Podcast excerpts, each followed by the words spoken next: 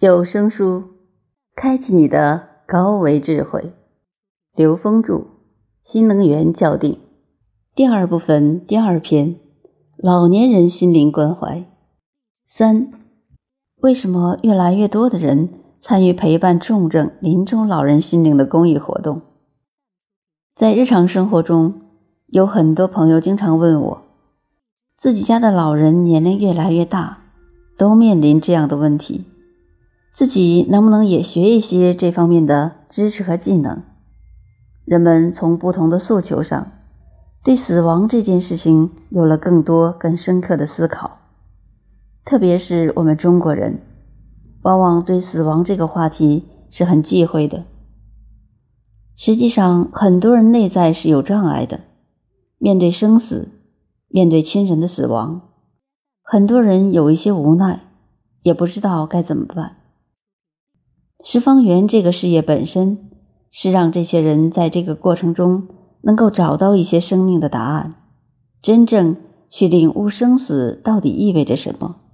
最终能够坦然的去面对这样的人生题目。因为死亡是我们在这个世界上面对的最重要的一道生命题目，它完全决定着我们整个内在的去向。所以从这个角度上来看。它正好跟我们现在整个时空的能量状态高度契合了。我们现在的时空正在从低维三维能量主导转向高维能量主导，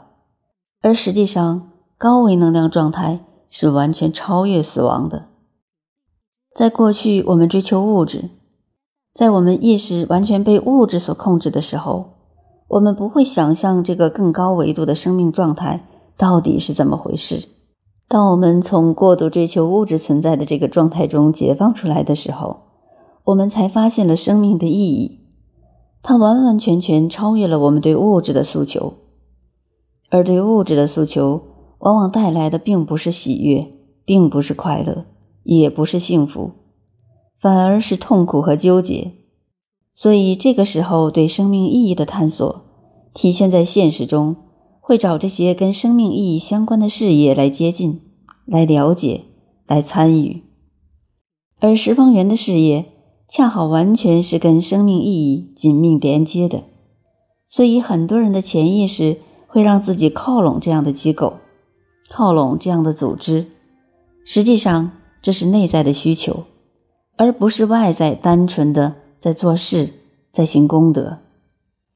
十方缘如果要以做好事、行功德这种想法为诉求的话，是做不下去的。相反的，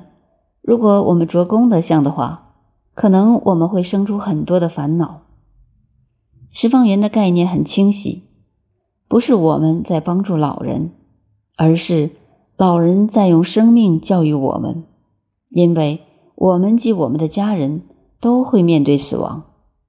我们是否在面对老人的时候，真正学会了领悟生命的意义，能够真正坦然的去面对生命最后的那个时空状态，而让我们自己的内在得到升华？当对生命意义、生命去向、灵魂去向探索的人越来越多的时候，参与十方圆事业的人自然就会越来越多。